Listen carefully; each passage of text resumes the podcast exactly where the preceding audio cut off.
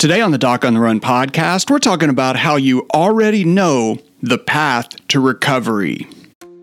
So, the big question is this How are runners like us, who don't like hearing doctors say, just stop running, who know that we simply have to stay active, how do we heal in a way that lets us stay strong, maintain our running fitness, and keep preparing for the next race, and still heal without making the injury worse?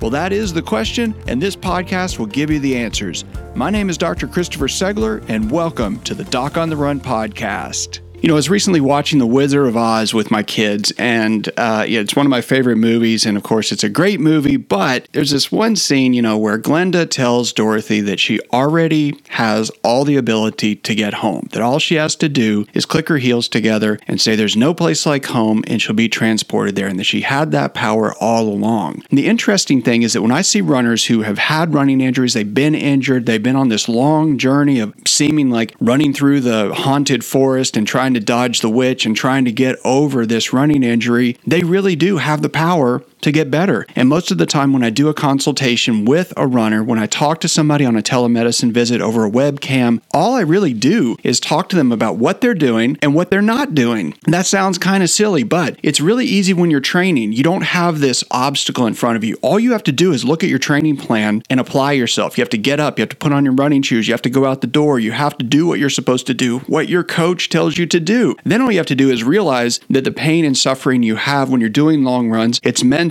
So you quiet that noise in your brain and you just push on and just accomplish the workouts and check them off one by one. It's very easy. But the truth is, when you get injured, it all becomes very confusing and we start to question ourselves. We start to make bad decisions. We start to eat the wrong food. We don't hydrate. We don't eat as frequently. We don't sleep as well. And when I talk to runners, I really just ask them, okay, what were you doing before? Tell me your routine when you were actually in training, when you were in a big build phase and following a treatment plan. What was your daily routine What did you eat? How much did you drink? How much water did you drink? How much did you sleep? All of that stuff. And then I say, okay, what are you doing right now? What did you eat for the last three days? What did you eat for the last week? How often did you eat? How much water do you drink? How much are you really focusing on sleep? Are you prioritizing sleep? Do you have a plan for sleep? And then I really just say, look, doesn't don't you understand this? I mean, you were doing everything that you could to maximize your workouts. What were you doing in training to maximize your workouts to make sure that you actually recovered and healed and became became stronger after each one of those workouts. Why are you not doing that stuff now? What you were doing in recovery has to maximize your healing the same way that you were maximizing the recovery after your workouts when you were getting stronger and more fit and faster. That's really all there is to it. That path is right in front of you. That path is one that you already know, but if you're injured and you feel like you're not getting better, it's because you have deviated off the path. You've taken a wrong turn. You're letting the noise in your brain convince convince you that this is a waiting game.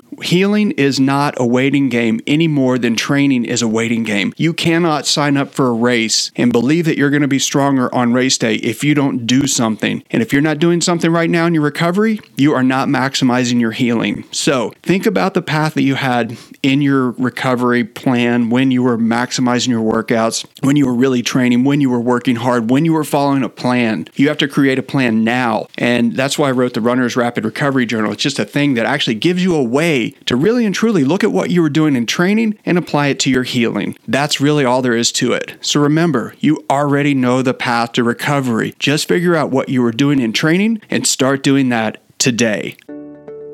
If you have a question that you would like answered as a future edition of the Doc on the Run podcast, send it to me. And then make sure you join me in the next edition of the Doc on the Run podcast. Thanks again for listening.